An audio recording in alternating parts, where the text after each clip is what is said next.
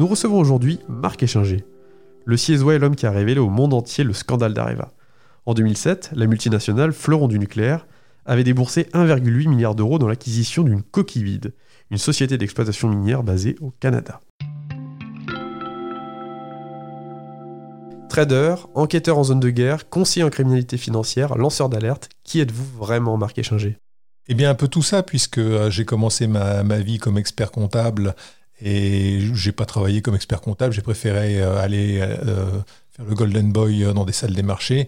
Ça s'est plutôt bien passé. J'ai été assez connu dans ce métier-là. J'ai pu publier 2 livres de finances et de nombreux articles dans les journaux. J'ai été assez connu. Après, j'ai changé de vie à partir du 11 septembre, on va dire, et j'ai mis mes connaissances à profit pour voir ce qui se passait dans les zones de guerre, comment on finançait le terrorisme concrètement. Et ça m'a amené à un changement de vie radical.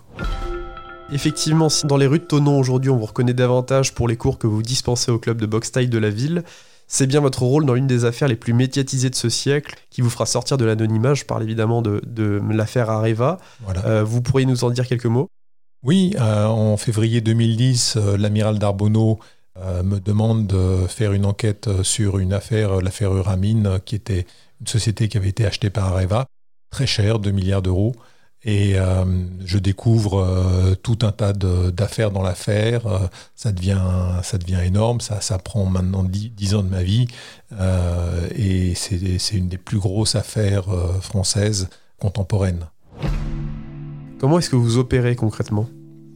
En construisant un réseau systématiquement, que je sois sur une zone de guerre ou sur une zone à risque ou sur ce genre d'enquête-là, vous avez besoin de construire un réseau qui va démultiplier ce que vous savez déjà, ce que votre capacité à vous. Donc c'est un réseau fait d'hommes et de femmes.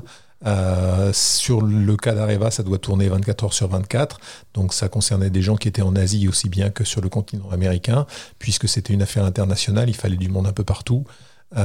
Et ce qui est l'argent n'a aucun sens là-dedans. Ce qui est intéressant, c'est qu'on échange de l'information et c'est l'information qui a de la valeur. L'information, elle a une valeur qui va s'éteindre dans le temps. Et vous le savez bien en tant que journaliste, mais quand elle est chaude, elle vaut beaucoup de choses. Et donc vous pouvez en échanger, et c'est comme ça que vous construisez un réseau et que les gens interagissent avec vous et que vous pouvez avancer. Quels éléments avez-vous pu rendre publics concernant cette affaire, justement ? Tout, à peu près tout. Et d'ailleurs, j'en ai fait un livre, « L'homme qui en savait trop ».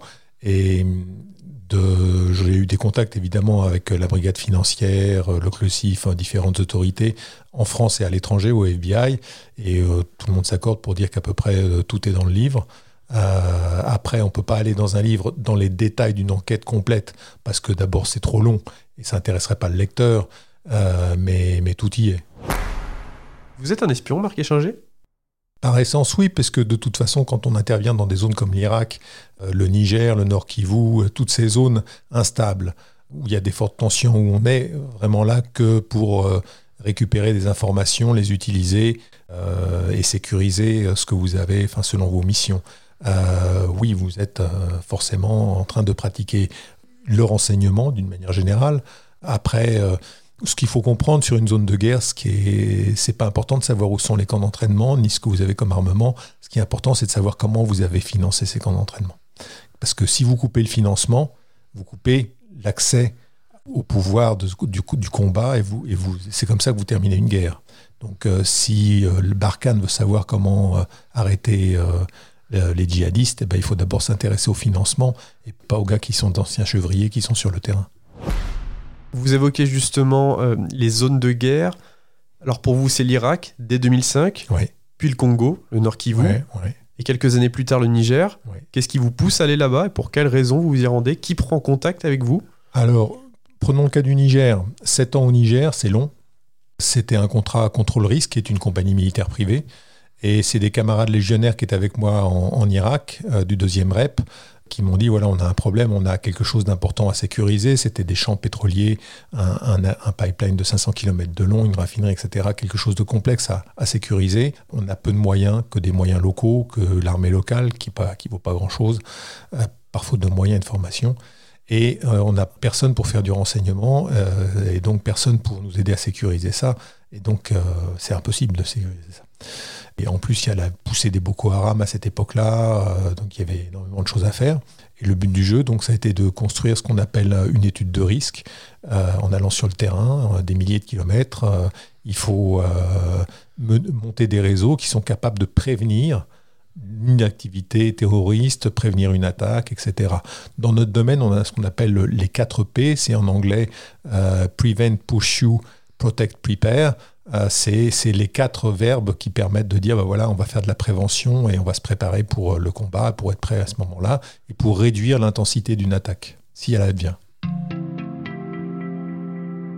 Qu'est-ce qui vous pousse à chaque fois à retourner sur le terrain, à ne jamais être lassé, à ne pas avoir peut-être peur du risque ? On s'y habitue, c'est un mode de vie, c'est... le fait que par rapport à d'autres, on a des capacités. Si on peut porter un fardeau, c'est qu'on en a les capacités. L'entraînement physique, évidemment, l'entraînement mental. Et puis, la camaraderie. Je travaille souvent avec des légionnaires du 2e REP, d'anciens légionnaires du 2e REP, ou des SAS, ou des commandos reconnaissance, des gens dont je suis assez proche. Et puis, la satisfaction du devoir accompli, d'une vie atypique, et voilà, celle que j'ai choisie.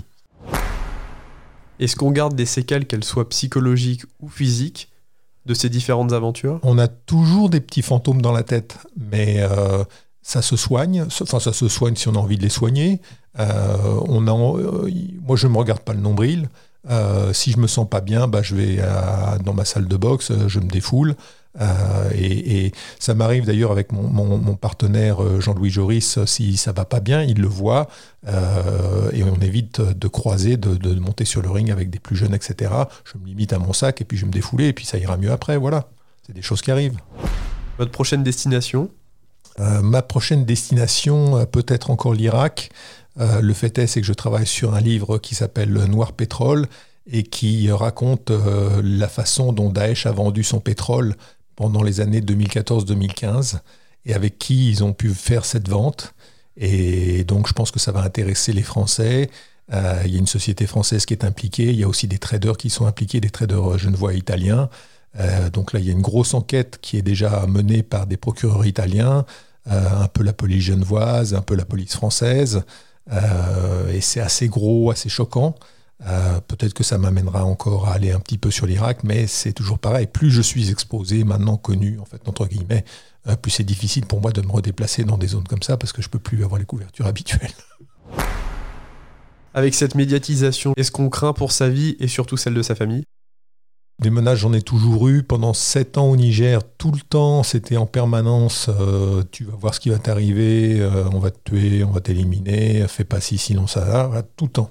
Et puis j'étais dans un endroit tellement isolé que, sans aucun racisme d'aucune sorte, j'étais quand même le seul blanc dans un rayon de 500 km², donc ça, c'est pas évident à gérer. D'autant qu'il y avait des islamistes assez durs dans la région et des vendeurs de drogue.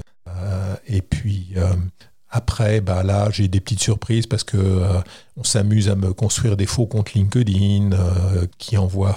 Le faux compte était destiné à ce que les gens me contactent et envoient des informations sur une adresse russe. Donc ça a été démonté, mais c'est le genre de petite... je sais que mes amis russes sont toujours prévenants, que si on s'attaque à certains intérêts, on risque sa peau, mais c'est comme ça, et ça n'empêche pas le monde d'avancer. Moyennant quoi, s'il m'arrivait quelque chose, il y aurait une enquête assez poussée, et je ne suis pas sûr que les commanditaires de mon décès soient gagnants. Donc ça aussi, ça fait réfléchir.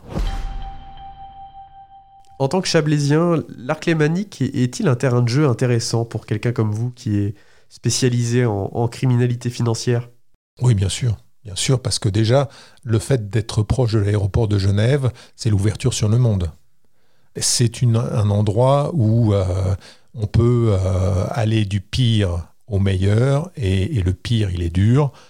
Donc, ça fait du bien de pouvoir rentrer, de contempler le lac et d'oublier un peu ce qu'on a vu. Je vous donne une idée, sans choquer les gens. Quand vous avez quelqu'un qui se fait exploser avec une veste explosive, les gens ne le savent pas, mais la tête de la personne qui se fait exploser va sauter en l'air comme un bouchon de champagne. Bon. si vous voulez, quand vous intervenez sur une zone qui a subi ce genre d'attaque, vous devez identifier la tête, donc il faut chercher la tête. C'est pas très joyeux. Je vous passe les détails, est-ce que vous faites avec, etc. Mais voilà, c'est comme ça que ça se passe. Après, ça fait du bien de rentrer et de se retrouver dans un schéma beaucoup plus cool. Et ça n'empêche pas après de passer ces connaissances-là à des personnes qui sont sur le territoire suisse. Vous pouvez former des gens qui vont avoir à travailler à l'international. Et même ici, prenez le cas, par exemple, des différents crimes qui ont eu lieu et qui sont toujours non résolus. Vous avez Daniel Forestier, ancien de la DGSE. Vous avez aussi le crime de Chevaline, qui concerne une famille irakienne, que j'ai regardé, mais pour lequel je n'ai pas été mandaté. Et donc tout ça, c'est intéressant. Bien sûr, il y a des choses à faire. Merci beaucoup, Marc Etchegaray. De rien. Merci. Pour en apprendre davantage sur le rôle joué par l'ex-espion dans le scandale d'Areva, un conseil de lecture, L'homme qui en savait beaucoup trop, ouvrage publié par Marc Etchegaray en collaboration avec le journaliste d'investigation Thierry Gadeau.